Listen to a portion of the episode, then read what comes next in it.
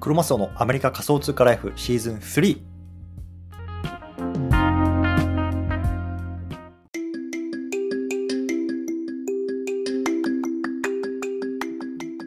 はい。ということで、今日も毎日スペース始めていきたいと思いますの4月の12日ですね。今日は水曜日ですか？はい、皆さんいかがお過ごしでしょうか？なんかね、質問とかコメントあったらぜひコメント欄残してみてください。後でね、お答えしていこうかなと思います。はい。あ、ちょっとスタイフの方でもコメントというか、絵文字が来てますね。勝夫さん、どうもありがとうございます。で、今日ね、NFT 入力して始まるよっていうところで、まあ、これがどんなイベントなのかっていうところと、まあね、過去とのちょっと温度差なんかも含めて、少し現地の話をしていきたいなと思います。よろしくお願いします。はい。で、皆さん、NFTNYC ご存知ですか？ね。えっと、これ簡単に言うと、ニューヨークで行われる、まあ、年に一度の NFT に関するイベントなんですよね。あのこれ結構ね、去年かな？あの、すごく盛り上がって、日本からもいろんな人が来てたんですけれども、皆さん、どうですかね？行ってます？行きましたか？もしくは今行ってますか、ね、あの僕に関して言うと、まあ、今年はあの初めあの行ってないです。ただ、これは多分今日からかな、うん、始まるんですよね。で、3日間、ニューヨークの方で始まるんですよ。で確かね、これもともとは18年とか、それぐらいからニューヨークの方で始まったあの NFT 関係のイベントで、まあ、当時18年とかってさ、もうめちゃめちゃ初期ですよ。やっぱその頃に始めて、まあ、全然人がいなかったのか、僕がこれを知ったのは21年かな。うん、21年の確か10月とか11月ぐらいにこんなイベントがあるっていうので知りました。その時はね、結構やっぱ21年も NFT サマーっていう感じですごく盛り上がって、でその後だったので、結構人があの来て盛り上がってましたよっていう記事を読んだんですよね。うん。それで、あ、こんなんあるんやと思って、えっと、僕は知りましたね。うん。で、えっと、それが21年。で、22年は去年の6月ですね。あの、6月にまたニューヨークの方で NFT、えっと、NYC あって、で、それはね、あの、結構日本でも取り上げられていたし、日本からもね、いろんなプロジェクトの方とか、まあ、もしくは、えっと、参加者の方が来ていたと思います。で、僕に関して言うと、去年行くつもりでチケットとかも取ってたんですよ。チケットもね、あの、なんかランクがあるんですよね。なんか、松竹梅みたいな。で、僕はなんか一番なんか安いやつで、でもね、それでもね、5、600ドルぐらいしたかな。うん。結構ね、高いんですよ。はい。で、まあ、それをチケット買ってたんですけど、実はね、その直前にコロナにかかりまして、あの、行けなかったんですよね。うん、なので、まあ、そのチケットなんかも、あの、転売サイトみたいなところで転売して、まあ、あの、行けずじまい残念でしたっていうところなんですね。うん。でね、あの、今年は、えっと、今週の水曜日から、さっき言ったみたいに、今週の水曜日から始まるんですけど、あのね、結論から言うとね、全然盛り上がってないなっていうのが、えっと、僕の率直な感想ですね。っていうのはね、去年結構ツイッターのタイムライン上に、これからニューヨーク行くぜとか、えー、ミートアップしましょうよとかって結構見られたんですけど、今年ね、それ正直あんまり見られないんですよ。で、まあ、いくつか理由はあるかなと思ってます。で、1つ目はやっぱりね、NFT の、なんだろうな、えっと、市況自体が、まあ、日本も含め、ね、海外含め、ちょっとね、あの、あんまりよろしくないっていうような感じなので、まあ、あの、熱が若干冷めているのかなっていうところはやっぱ大きいですよね。うん、でこれが一つ。でもう一つはねあの結構大きな、えっと、いわゆるブルーチップって言われるような、まあ、プロジェクトとかっていうのはね去年まで結構そこでイベント開催してたんですよ。ですごく有名なのは例えば BAYC ね。あのユーガラブズがやってる、まあ、お猿さんの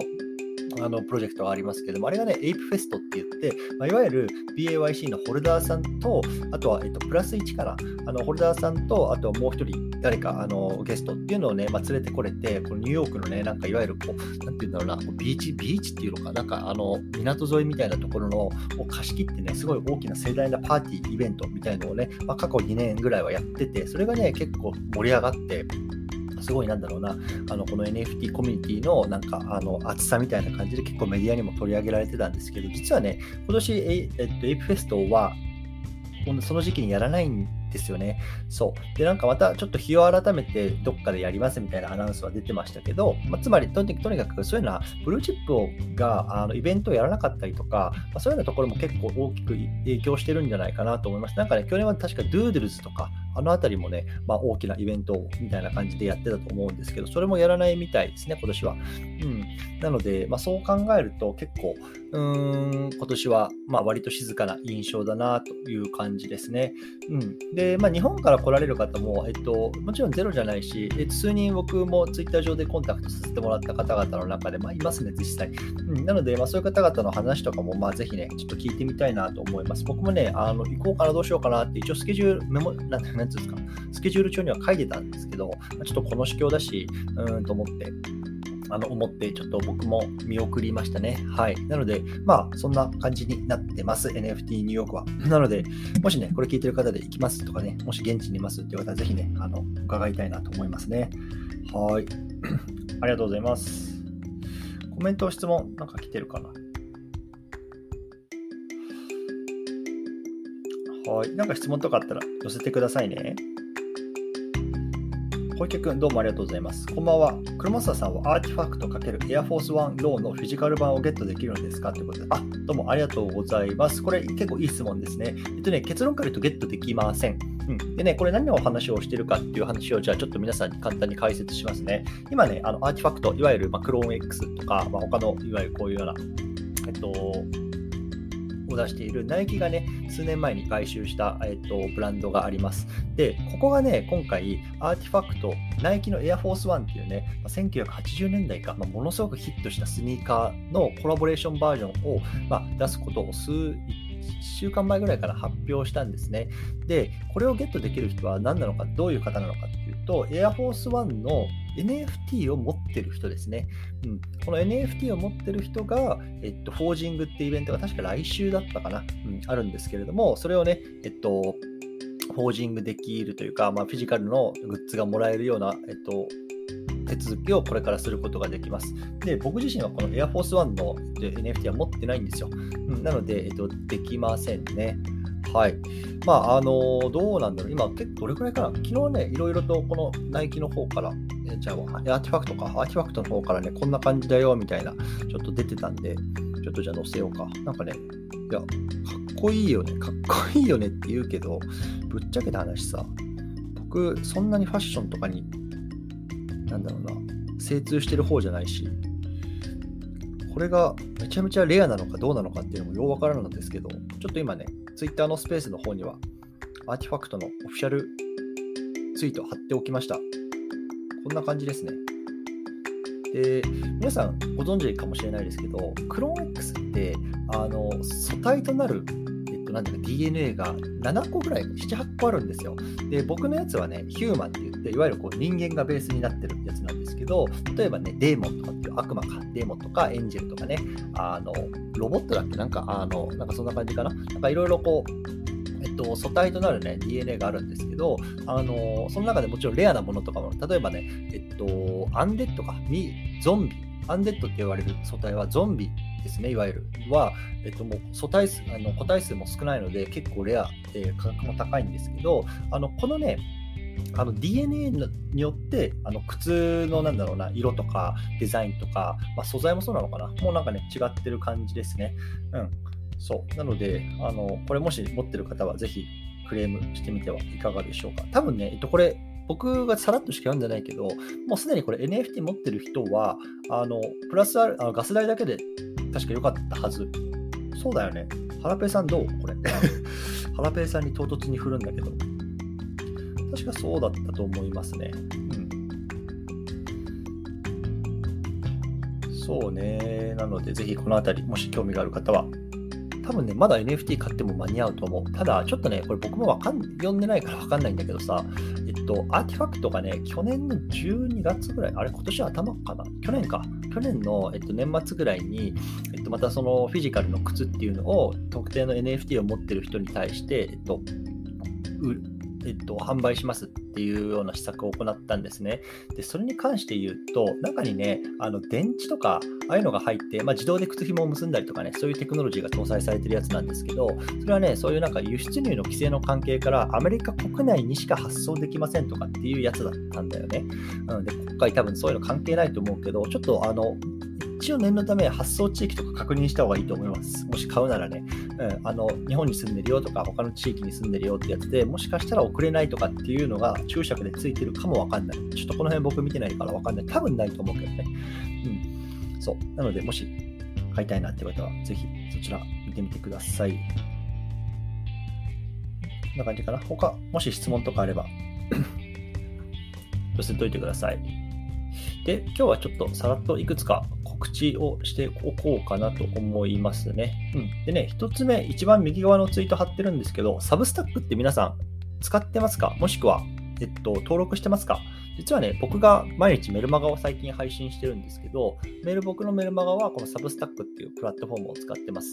うん。で、そのサブスタックがね、実はツイートみたいなね、機能、ノーツっていう機能をね、昨日からと発表して、発表というか、えっと、使えるようになってるんですね。でこれがね、まあ、割とあの結構面白いなと思っていたので、ちょっと連続ツイートにして使い方とかね、まとめてみました。これが一番右のツイートになっているので、もしね、興味がある方はこちら登録してみてください。うん、あの、サブスタック自体はもちろん無料で使えるプラットフォームだし、多分僕のメルマガで、えっと、登録してくれてる人っていうのは割と、えっと、使いやすいのかなと思ってます。で、これがね、あのツイートみたいな機能をえっと出したんですよね。で、それがね、割とこう、ツイッターもね、あ、ちょっとこれやべえんじゃねえかって言って、あの、一時ちょっとね、このサブスタックに飛ぶリンクとかっていうのをブロックしてたんですよ。うん、なので、まあ、ちょっとそのね、やっぱりツイッターすらも脅威に感じるような新しいサービスっていうところで、まあ、僕もやっぱりこういうやつでね、ちょっととりあえず触ってみたいなと思って、今少し触ってますけど、まあ、いかんせんね、日本人で触ってる人、めちゃめちゃ少ないので、あの今、日本語で発信してもなかなかね、こう、なんだろうな、あのエンゲージメントつかないですけど、まあでも、ぜひやってみましょう。興味がある方はぜひ見てみてください。で、これがね、一つでしょ？でもう一つはね、えっと、昨日ね、えっと、なんだ、昨日の夜、日本時間だと、まあ、どれぐらいかな ?12 時間前。いや、そんなことないわ。と10時間前ぐらいか。うん、あの新一郎さんっていう方と Twitter スペースやってるので、もし興味があればそちらの方も聞いてみてください。録音残ってます。うん、これね、めちゃめちゃ面白かったですね。僕、もう1時間の尺の中で1時間以上喋っちゃったんですけど、あの AI× 副業っていうところのジャンルで新一郎さん今発信されていて、もうすでにね、AI の記事に書かせたブログとか、あとは AI に作らせたスタンプを LINE で販売したりとかっていうところですでにね、副業収入とかっていうのをこう発生させてる事例とかっていうのも、まあ、あのお話いただいたので、ちょっとね、今これ副業やってるんだよな、興味あるんだよな、でもなかなか稼げないんだよなっていう方ね、ぜひ興味がある方はこちら聞いてみてください。はい、こんな感じですね、今日は。どうでしょう？実は今週からかな、まあ、先週ぐらいからか、あの、1日2本スタイフ、ポッドキャストアップロードしてるんですね。で、1本は10分ぐらいでこうね、サクッとこう学べる系のものっていうのを上げていて、あのもう一つはね、あのこのスペースのライブ、ね、スタイフのライブみたいな形で上げてるんですけど、まあ、どうですか、まあ、皆さんちょっと感想をね、ぜひ聞きたいなと思ってます。ぶっちゃけ、まあ、あの、1日2本取るのも1本取るのも、あんまり労力としては変わらないんですけど、割とね、やっぱスタイフはね、長いやつ聞かれないね。なんか10分ぐらいでサクッとしたやつの方が、すごいエンゲージメントが高い気がする。僕もなんかね、それまでずっと、この、なんだろうな、30分ぐらいライブで話しているやつを垂れ流してたんだけど、そこまでね、あんまりフォロワーさん伸びなかったんですよ。140人強ぐらい。今、180人強ぐらいまで上がったんで、まあ、この1週間でやり方変えて40人ぐらい増えたんですね、フォロワーさん。なので、まあ、ちょっとこのやり方の方がいいのかななんて思ってます。なので、ちょっともう少し続けてみて、うん、このライブをどうしようかな、続けていくかどうしようかなっていう、そそこをね、少し考えてるんですけど、まあ、また皆さんご意見ください。はい。ちょっとスタイフの方でコメントが来てます。ハラペさんありがとうございます。ノーツどうやって使っていこうかねということで、そうですよね。このサブスタックの機能ね、このあたりさ、ちょっとね、面白いんですけど、どうやって使っていこうかっていうのは、いいよね。考えたいですよね。うん。どうしようかね。まあさ、サブスタックって基本的にメールマガジンのプラットフォームなんで、長文書いて、まあ、皆さんのお手元にメールメールボックスにメールマガを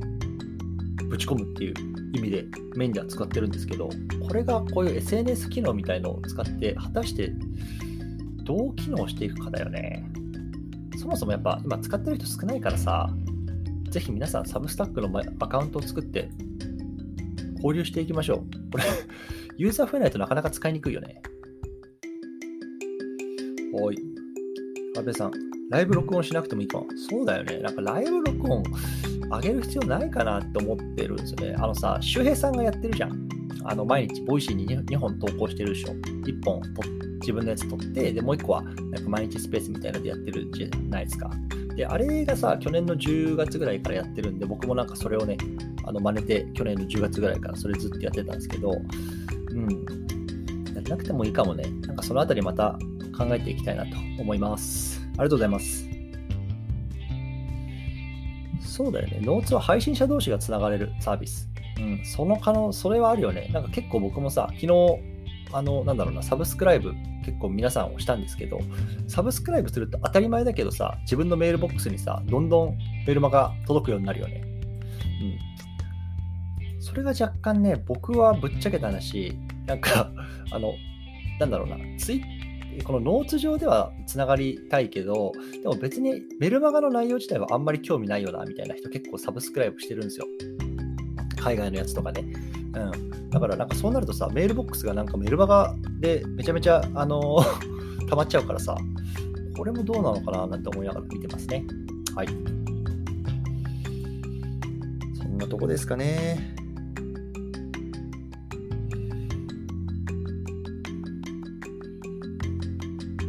はい、ありがとうございます。他いかがでしょう？コメント等々ありますか？さ、スタイフの方、バックグラウンドミュージック流しちゃってうるさいよね。うるさいよねっていうか、初めてバックグラウンド流してみたんだけど、多分スタイフで生で聞いてる人は割といいのかなと思うんですけど、今スペースで聞いてる人なんか雑音がバックで流れてるかもしれない。これ、ちょっと明日改善しますわ。まあ、何はともあれ、何事ももうトライアンドエラーで